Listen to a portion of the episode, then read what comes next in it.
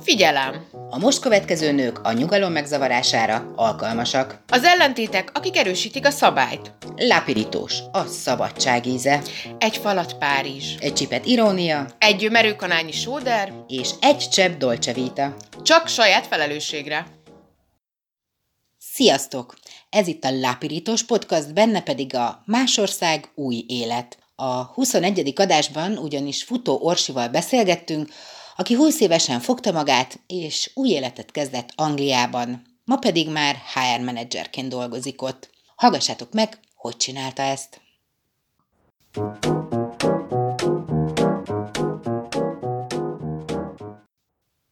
Mai témánk ugye a munka újrakezdés, munkakarrier terén, illetve hát az életünk újrakezdése akár egy másik országban. És konkrétan ehhez a témához hívtunk egy vendéget. Ha minden igaz, itt van velünk Futó Orsi, aki Angliában HR menedzser. Itt vagy Orsi? Igen, sziasztok! Szia! Az volna az első kérdésem, hogy hogy mi, mi, mi van az ember fejében, amikor elmegy egy másik országba, és ott elkezd karriert építeni. Ha jól tudom, itthon neked már volt egy viszonylag jól alakuló karriered, és hát nyilván nem ugyanonnan tudtad folytatni első körben Angliában, ahol itthon abba hagytad. Hogy élted meg ezt te?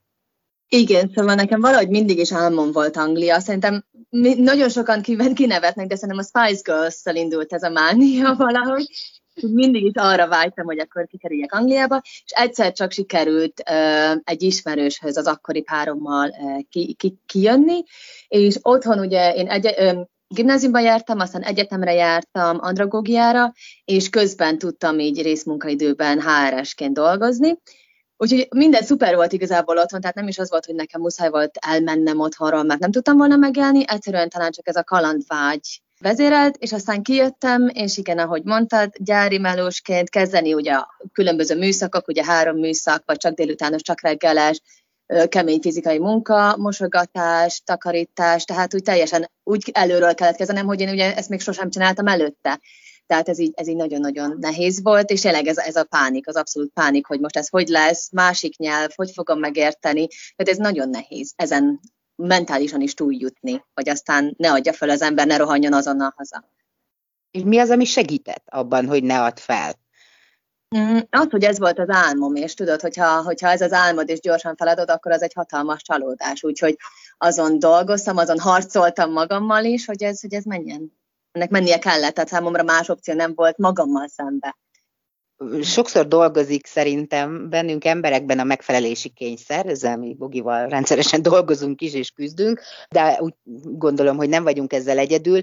Nem volt benned, vagy nem tudom, tehát, hogy nem, nem örlöttél azon, hogy nem tudom, az otthoni barátok, ismerősök mit szólnak hozzá, hogy én, akinek diplomája van, meg, meg HRS-ként dolgozott, én most egy gyárban vagyok, vagy takarítok, vagy azért akár hogy is, meg akár mit is gondolunk erről, nyilván az embernek vannak a fejében ilyen sztereotípiák, amik munkakörökhöz kapcsolódnak.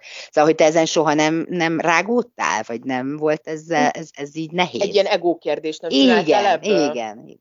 Nem, ugyanis amikor én kijöttem július, 2010 júliusában, akkor én azonnal jelentkeztem az itteni egyetemre, mert én otthon csak egy évet csináltam az egyetemen, tehát én azt nem fejeztem be, és azonnal jelentkeztem az itteni egyetemre. Teljesen másra vendéglátásmenedzsment, mindegy, aztán szakot is váltottam, úgyhogy még ez is bonyodalom volt, de tudtam, hogy egyetemre szeretnék menni, és ahhoz, hogy el tudjuk magunkat ugye az akkori párommal tartani, ahhoz tudtam, hogy dolgoznom kell. Tehát tudtam, hogy én most elmegyek, nem tudom, 30-40 órát egy héten dolgozni, és mellette még teljes, tehát ez a nappal, nappali tagozaton tanulok, tudtam, hogy csak úgy tudom ezt megcsinálni, ha én mondjuk gyári munkásként vagy épp mosogatóként vagyok.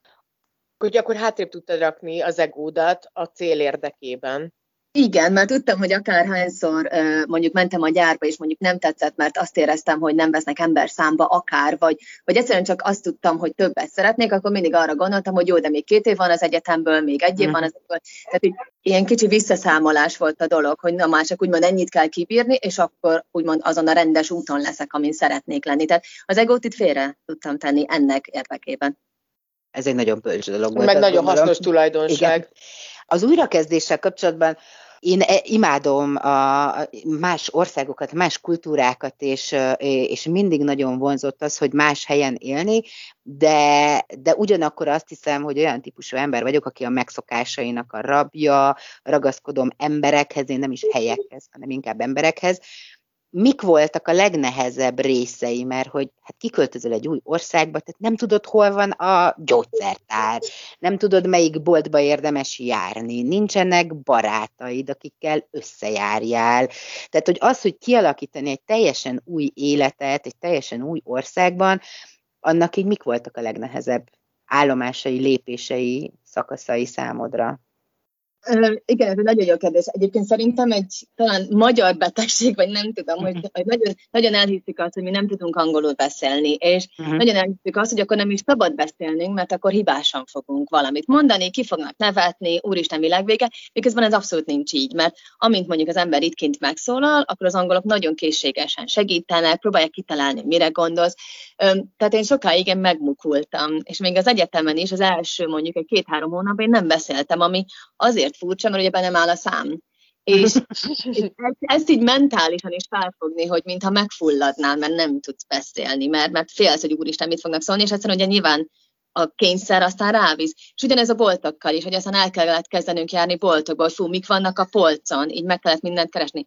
És emlékszem egyébként, amikor a repülőről ugye leszálltam, hát teljesen minden ismeretlen. Ha bár voltam kétszer Angliában, mint turista, de, de teljesen más. Tehát így fú, nem is tudom átadni ezt az élményt, hogy aztán bemegyek egy idegen lakásba, ami aztán az otthonom lesz, elméletileg, és hogy így, így tényleg más, tehát onnantól kezdve mondjuk a mosógép a konyhában van, hogy hm. miért ott van, de nem is ott kéne, hogy legyen, de most már ez a normális, és hogy ezekhez hozzászokni nagyon, nekem sok idő volt, tehát hónapok szerintem ez a kultúrsokkot, hogy az ember megtanulja. A múlt héten, akivel interjút készítettünk, ő arról számolt be, hogy élt egy évet, ha jól emlékszem, Németországban, mert hogy egy évet élt igen, ki. két hete volt, de igen vagy mi kezdete, oké, okay. és hogy ő azt mondta, hogy ő ahhoz köti a felnőtté válását, hogy azt érezte, hogy, hogy az volt az a fordulópont, ahol neki meg kellett tanulni a felnőttnek lenni, amikor egyedül van, amikor, mm, amikor minden neki kell megtapasztalnia, nincs karnyújtásnyira segítség támasz. Neked volt ilyen élményed? Abszolút. Tehát tudni kell, ahogy mondtam az előbb is, hogy a régi párommal jöttem ki, a, a kisfiamnak az apukájával jöttem ki, és így egymásnak támaszai voltunk, de tényleg onnantól kezdve, hogy a boltok hogy működnek, hogy a, hogy a, a villanyszámla, hogy ki, mik a szolgáltatók, hogy úristen, tehát annyira furcsa így, így ez az egész, hogy beleszokni egy teljesen új rendszerbe, tényleg az, hogy onnantól kezdve, hogy a, a, a villanyszámla, mert amikor én otthon laktam a szüleimmel, akkor er, erre ugye nem volt gondom, ők intéztek mindent. Tehát én ekkor tanultam meg a pénzt kezelni, a, a ténylegesen a munkába járás, mert oké, okay, hogy mondjuk gimis koromban elkezdtem dolgozni, járni, de az azért mégis egy részmunkaidős, annak nem volt akkora tétje, hiszen a szüleimmel éltem, mint ugye itt Angliában. Tehát tudtam, hogy muszáj dolgoznom, hogy tanulhassak, és egy akkora, hogy mondják, ez a nyomás, amit ugye, amit ugye muszáj volt. És, és igen, ez teljesen. Tehát én is azt gondolom, hogy onnantól kezdve, hogy én kiköltöztem 20 évesen, nekem onnantól kezdődött egy teljesen más, ez a második level, tehát a következő szint életembe. Szülői házból költöztél egyébként ki? Tehát, hogy előtte te Magyarországon nem éltél külön? Nem, én abszolút a szüleim házából költöztem ki, igen az úgy még nagyobb sok, azt igen, hiszem. Igen, igen, igen. Abszolút. Viszont akkor te is megerősíted azt, amire Romankovics Edite jutottunk, hogy ez egy nagyon jó módja a felnövésnek, meg a felnőtté válásnak, mert nincs más választásod, mint felnőni. Így van, és ráadásul nálam ez olyan gyorsan történt, hogy hiába mindig is volt az, ez volt az álmom, de mi egy április elsőjén, nem vitt, április elsőjén ezt kitaláltuk, elmondtam a szüleimnek, és én már júliusban kint is voltam. Hmm. Tehát ez, ez még végig sem tudtam gondolni, hogy ez valóban jó ötlete, vagy hogy lesz, vagy, vagy mi lesz. Még gyorsan befejeztem az egyetemen az első évben a vizsgákat, gyorsan még letudtam, és aztán én jöttem is. Úgyhogy ez nagyon nehéz volt, és, és az a része is, hogy ugye a család meg a barátok, amit az előbb említettél, hmm. hogy mi lesz nélkülük, vagy nem is az, hogy mit fognak szólni, mert sok barátot elvesztettem azért, mert én kijöttem. Hát a mai napig nem értek, de mindennek így kell való, valószínűleg történnie, de, de azért az nehéz volt, hogy az első, tehát ahogy kijöttem, én utána csak fél év múlva tudtam hazamenni. Na, az nehéz. És odakint, hogy hogy sikerült barátokat szerezni, mert hogy ugye szokták is mondani, hogy minél korábbi életkorban ismerkedsz meg valakivel, annál nagyobb az esély arra, hogy tartós barátságot tudtok kötni, ami egy életen át akár kitart. Minél idősebb vagy, annál nehezebb igazi mély barátságokat. Itt Magyarországon azt is szeretjük hinni, hogy mi magyarok olyan mélyek vagyunk, a külföldiek meg olyan felszínesek, azt, azt is többektől hallottam már, bár a saját tapasztalatom nem ez feltétlenül, hogy az angolok ugye hűvösek, azok nem is barátkoznak, meg most már ugye le is nézik a mindenféle bevándorlókat, mindenki csak a saját nációjával barátkozik Londonban, meg Angliában. Lehetett így barátokat szerezni, sikerült igazi mély barátságokat kötni, és ha igen, akkor, akkor mennyire magyarokkal, vagy mennyire más nemzet képviselőivel? Ez egy nagyon jó kérdés, mert eléggé megváltozott az elmúlt évben. Tehát az elején, ugye 11 évvel ezelőtt, akkor a párom, az akkori páromnak az unokatestvére kint élt, és akkor az ő barátaival kezdtünk el ugye barátkozni.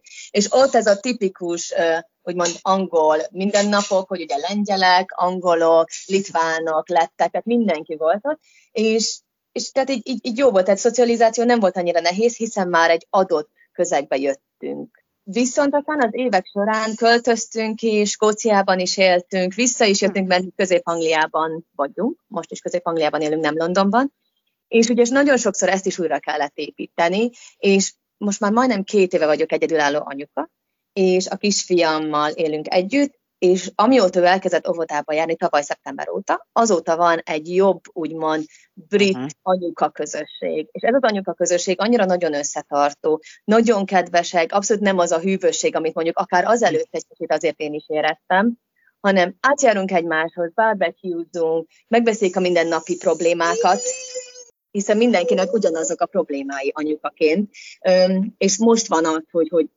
hogy tele vagyok úgymond brit barátokkal, mert csak én vagyok az egyedüli külföldi. De amikor kijöttünk, akkor ugye mindenféle volt, mindenféle nemzetiségű emberrel barátkoztam. Tehát kellett egy idő, amíg, amíg ez így, hát tulajdonképpen brittesettél annyira, hogy most már így. Igen, hanglisnak is nevezem magunkat, mert uh-huh. hogy hogy, hogy, tehát, hogy még nem vagyunk britek sem, de még nem is vagyunk már annyira magyarok, mint talán annó volt. Nyilván 11 év alatt akár az akcentus is ugye változik, a szokások uh-huh. is változnak, az életkép és a gondolatmenetek is változnak, és igen, én is azt gondolom, hogy egyrészt mert kiköltöztünk faluba, falura, tehát már nem egy nagyobb városban élünk, Ugye itt azért inkább britek élnek, mint, mint sem a külföldiek. A külföldiek inkább nagyobb városokba mennek, vagy mondjuk akár Londonba, de itt ezen a kis falon, nem tudom, vagyunk kb. 2000 szerintem mi vagyunk az egyetlen külföldi család. Így nyilván adódik az, hogy akkor az ember brit közegben fog, fog lenni, és, és barátkozni, szocializálódni. De akkor ez neked sokkal komfortosabb így, hogyha jól értem, meghallom, hogy amióta így nem az van, hogy te vagy a külföldi, hanem te egy vagy ott a, a sok közül, azóta ez így jobb, nem? Én azt gondolom, hogy amikor az ember eljut arra a szintre, hogy na jó, akkor félre kell tenni azt, hogy most tudok-e angolul, vagy nem, meg kell próbálni angolul beszélni. És akkor ugye nyilván itt az is van, hogy ugye a munkákban kellett egyre följebb haladni, tehát ugye nyilván úgymond a kezdeti munkák, vagy úgymond ez az entry level munkák után, ugye akkor háradminisztrátor, és akkor hártanácsadó, és tehát végig kellett menni ezen a ranglétrán, akkor az ember megtanulja, hogy hát akkor hát mégis valamit jól csinálok, vagy legalább ha annyit, hogy, hogy a nyelvet jobban beszélem, mint mondjuk a legelején. És innentől kezdve, hogy a kisfiam édesapja magyar, de mi így elváltunk tavaly, és a mostani párom ő angol. Tehát most már sokkal többet beszélek angolul, mint magyarul. És szerintem ezért is ez komfortosabb már, ez a közeg, mert már többet beszélek angolul, mint magyarul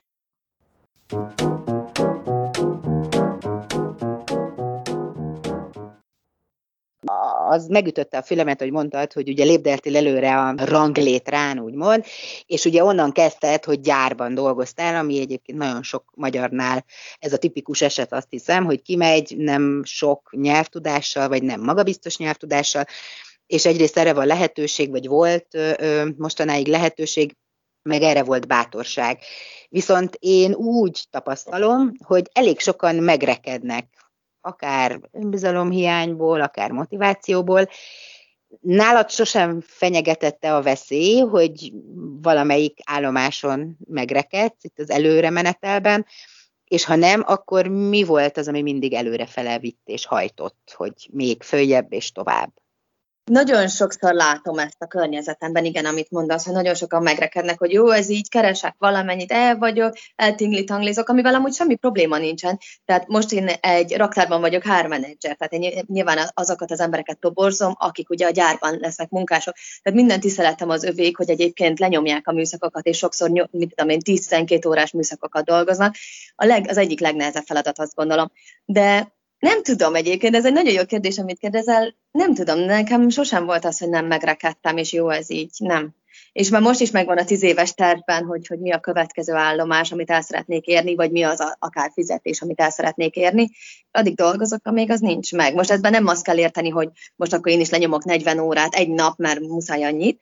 Nem, hanem hogy, hogy okosan kivárom az, hogy az meglegyen. Nem tudom, ez mennyire érthető.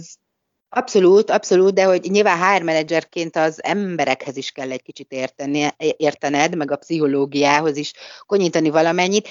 Szerinted akkor ez nálad ilyen személyiség kérdése? Tehát hogy ez egyfajta személyiségjegy, hogy az ember ilyen ambiciózus, az a típus, aki megy előre, és mindig tudja akár magát motiválni, vagy ez nála tanult, meg bárkinél, ha ez megvan, akkor ez egy tanult viselkedés, vagy ez honnan jöhet? Szerintem nagyon sokat az a, talán a, a gyerekkor, vagy az, hogy mit láttunk a szüleinktől. Ugye én azt láttam, hogy a szüleim nagyon keményen dolgoztak világ életükbe. Édesapámnak talán két munkája volt egész életében, és ő egy diplomás ember volt. Tehát maga például az, hogy nekem diplomám legyen, az nem is volt kérdés. De nagyon érdekes, mert egy, egy kicsit vicces sztori, hogy talán egy karácsonykor így beszélgettünk így a családdal, és így mondtam, hogy hát mert elvárás volt a diploma. És mondták, hogy nem volt elvárás. Ja, hát akkor nyilván attól függetlenül megcsináltam volna a diplomát, nekem ez fontos volt. Kicsit félreértetted az elvárásokat odahaza. Szerintem egyébként ez sokszor van, hogy, hogy azt hisszük, hogy, hogy a szülők azt akarják, hogy ez vagy az legyen, vagy ezt csináld, és akkor egy ilyen teljesen egyszerű, meg random, tisztázó beszélgetés során kiderül, hogy egyáltalán nem, és benned pedig ez végig ott volt, magad. hogy igen, hát apukám diplomás, mert akkor nekem is annak kell lennem egyértelmű. Te például, hogyha, hogyha felvételiztetsz, akkor, akkor felismered-e ezt a tulajdonságot mondjuk egy, egy felvételi beszélgetésből, vagy egyáltalán fontos-e ez, keresed-e ezeket az embereket? Igen, szóval szerintem pont ez a kettő, amit, amit mondtál, a neveltetésből is adódhat, és egy személyiségtípus is, mert például lehet, hogy valaki tök ugyan indult, uh, ugyanarról a, úgymond a családi háttérrel, mint én, és mondjuk neki mégis elég az, hogyha mondjuk nem éppen menedzseri pozícióban van. De nagyon érdekes, hogy van egy barátnőm, akivel mi együtt nőttünk fel otthon, körülbelül nulla éves korunk óta ismerjük egymást, egy óvodába jártunk, és ő is ő nyílt egyetemet végzett, tehát ez egy Open University, ami ilyen távoktatás, ő ott diplomázott, és ő most egy, egy bölcsöde óvodában dolgozik, tehát neki is fontos volt az, hogy legyen diploma, hogy ő is elérje, és addig ő takarító vezetőként dolgozott évekig, hogy tudja csinálni az egyetemet. Tehát érdekes, hogy ugyanarról a helyről jöttünk, és ő ugyanúgy csinálta a dolgokat, mint én, egy-két évvel később, de hogy hogy nem tudom, lehet, hogy a neveltetés is, és a személyiségből is jön, és igen, amikor hármenedzserként vagyok, éppen nem orsiként vagyok, hanem hármenedzserként, akkor igen, nagyon is fontos az, hogy az interjún például valaki hogyan adja elő magát, hogy mennyire akarja, még egy gyári munkára is. Mert ha hiszitek, ha nem volt egy belsős pozíciónk egy menedzseri állásra, és a fickó, aki már nálunk dolgozik, a, a munkavállaló, ő köntösben és cigarettázva teszte az interjút. Hát, az igen az ott, az ott nagyon elbukott. Tehát én ott, ott le is zártam, ott az két percen nem volt tovább az az interjú, mert mondtam, hogy ha ez, ez alaptiszteletet nem adja meg, mm. És ez sajnos magyar munkavállalókkal is volt már, hogy interjúztattam, és mondták, hogy ó, hát magyar vagy, úgy is felveszel. Nem, a minimum tiszteletet meg kell adni, és a hölgy nem volt hajlandó angolul beszélni velem, hiszen az interjú ugye angolul volt, és mondta, hogy hát de magyar vagy. Ez viszont egy angol cég, egy brit cég, angolul beszélünk, és sajnos nem ment tovább. Igen, ezek elég megdöbbentő, meg a motivációt elég nehezen lehet fellelni ezekben az igen, emberekben, meg, rögtön, meg típusokban. Rögtön a, tényleg ez a tisztelet, hogy, ja. hogy akkor már rögtön azt érzi, hogy hát magyar vagy, akkor, akkor mi haverok vagyunk, meg szinte ismerjük egymást, ami itt igazából itthon, hogyha elmész egy interjúra, azért, mert a másik magyarul beszél, ugyanaz a nyelvünk, mind a ketten ebben az országban nőttünk föl, attól még így, hát legalábbis én... Nem így... szoktál úgy hozzáállni, hogy hát fölveszel, nem? Hát te is magyar vagy, nem? nem Igen, egy ideig csak izzadtam interjúkkal, másra csináltam. Édes vagy. Hát mert benned is megint a megfelelési kényszer ah. állandóan, állandóan. Orsihoz menjél Angliába, ott látod, így ott, ott értékelnék ezt a mentalitásodat. Em, említetted ugye, hogy van gyerkőcöd, aki már ráadásul kint született, tehát te kint vagy újrakezdő, úgymond a munkában. Van-e különbség az itthoni és a kinti ö, gyermekszülés utáni munka újrakezdésben, lehetőségek terén, a cégek hozzáállása szempontjából, vagy nagyon hasonló a helyzet ott is, mint itt? Igen, az a legalapvetőbb különbség az az, hogy ugye otthon három éves a gyers, így a gyergyest azt én nem nagyon tudom, de ugye három évig egy, egy édesanyóka maradhat a gyermekével, ez itt Angliában tíz, tíz hónap. És tíz hónap után eldönthet, hogy visszamegy esetleg részmunkaidőbe, visszamegy a teljes munkaidőbe. Ez egy elég komplex dolog, mert nagyon családbarátok a, a cégek, ahogy én észreveszem, Viszont a bölcsöde árak azok nagyon-nagyon drágák. Tehát van, hogy sokszor nem is éri meg visszamenni dolgozni, mert amennyit az ember keresne, azt ugye ki is adja a gyermek felügyeletére. Tehát ez egy nagyon-nagyon érdekes ellentét, úgymond, hogy, hogy visszavárják az embert, amit köszönök, hálás vagyok érte, hogy ugyanúgy, ugyanolyan ember vagyok, mint addig voltam. Viszont ugye a bölcsöde az annyira drága tud lenni, hogy egyszerűen nem éri meg visszamenni dolgozni. Nálunk ugye ez a részmunkaidő, ez most egy kicsit így a pandémia hatására, meg az otthon munka, ami ugye egy kisgyerekes anyukának nagyon jó visszatérési lehetőség, vagy visszaintegrálódási lehetőség a munkaerőpiacra, de, de a járvány előtt itt nálunk ez iszonyatosan elenyésző volt ennek az aránya. Nálatok Angliában ez hogy működik? Van-e ebben különbség? Ebben a családbarát mentalitásban ez is benne van ott, hogy, hogy anyukaként mondjuk van lehetőséged jó részmunkaidős állásokhoz? Igen, szóval sok dolog eszembe jutott erről, amit most kérdeztél. Ugye a Covid-nak köszönhetően itt is nagyon sok cég átállt erre a home office-ra. Eddig is talán népszerűbb volt, mint mondjuk Magyarországon, ha, ha mondhatok ilyet, viszont most ugye például mi is, tehát már másfél éve home office-ban vagyok. A menedzsment is, tehát az igazgatóság is, és mindenki tudja, hogy nekem van egy kisfiam, és én, én őt egyedül nevelem, apukájával is tölt időt velem is, de van az, hogy igen, 8.45-re kell elvinnem iskolába őt, és 3.15-kor kell felvennem. Tehát úgy kell hm. beosztanom a napomat, hogy mondjuk interjúztatok háromig, mert akkor tudom, hogy 3.15-kor, ha felveszem a kisfiamat, akkor ő belebeszélhet a konferenciahívásokba, amit a kollégáim nagyon-nagyon kedvesen mind elnéznek, tehát nagyon-nagyon kedvesek, nem szólnak bele egyáltalán. Tehát ebből a szempontból nagyon családbarát, hogy, hogy hagyják, hogy igen, nyugodtan menjél, vedd fel a kisfiadat, aztán gyere vissza, csatlakozz be, tudok így is dolgozni, hogy ő körülöttem szaladgál, megetetem közbe, tehát így ebből a szempontból nagyon jó fejek. És amit mondtál, ez a részmunkaidő, sok részmunkaidős állás van, viszont nem, nem annyi, amennyi, amennyi anyuka mondjuk szeretne jelentkezni részmunkaidős állásra. Tehát pont ez sajnos, hogy ugye az iskola óvoda 8.30-8.45 között kezdődik, és aztán már három órakor vége is, nagyon nehéz ebben az intervallumban találni munkát. Akkor egy kicsit hasonló a helyzet. Igen, ez, ezért érdekes, hogy családbarát, na de ugyanakkor viszont mégis nehéz, mert ugye nyilván aki nem beszél annyira angolul, vagy mondjuk akinek nincsen olyan képesítése, tehát mondjuk egy alap, akár már megint a gyári munkánál tartunk, vagy mondjuk a takarítói munka, ami nagyon-nagyon fontos, de nyilván ott nem, nem alkalmazzák az embert mondjuk négy órában, vagy mondjuk alkalmazzák, csak ugye nagyon kevés arra a hely.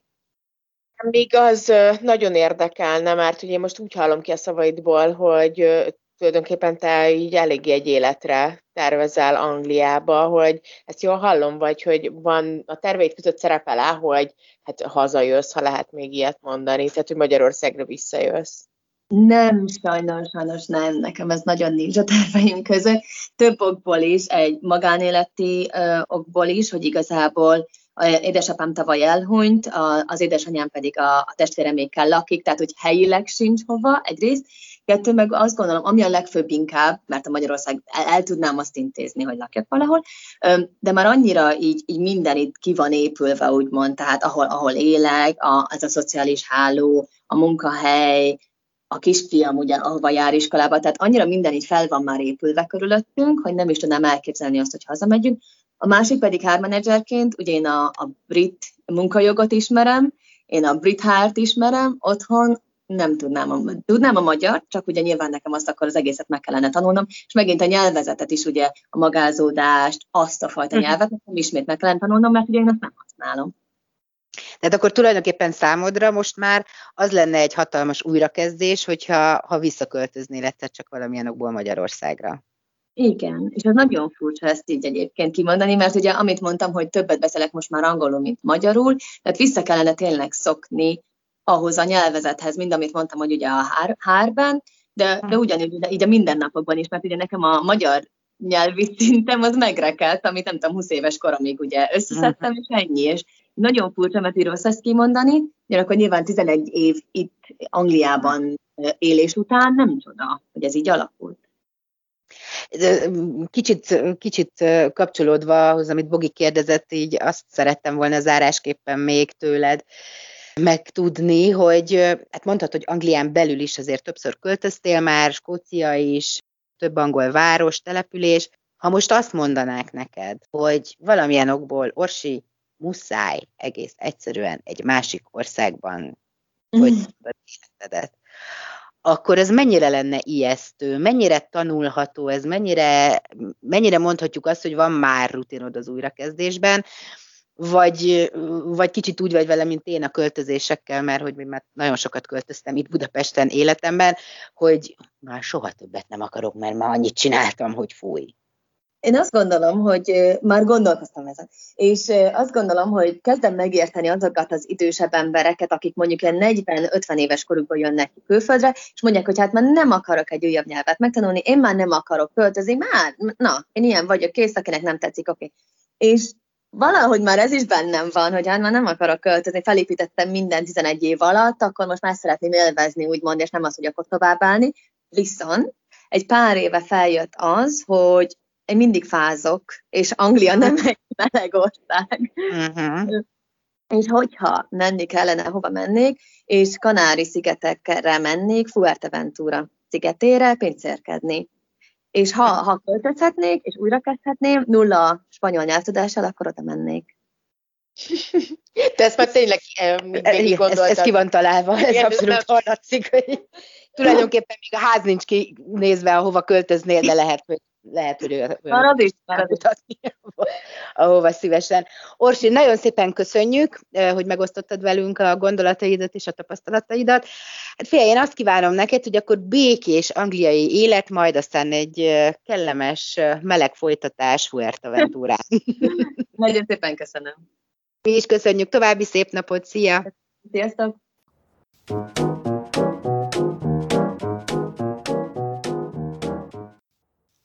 Ennyi fért mai beszélgetésünkbe Futó Orsival. Ha szeretnétek még többet hallani az újrakezdésről, vagy egyáltalán csak szívesen hallgatnátok még minket bővebben, akkor kattintsatok a Lápirítós 21. adására.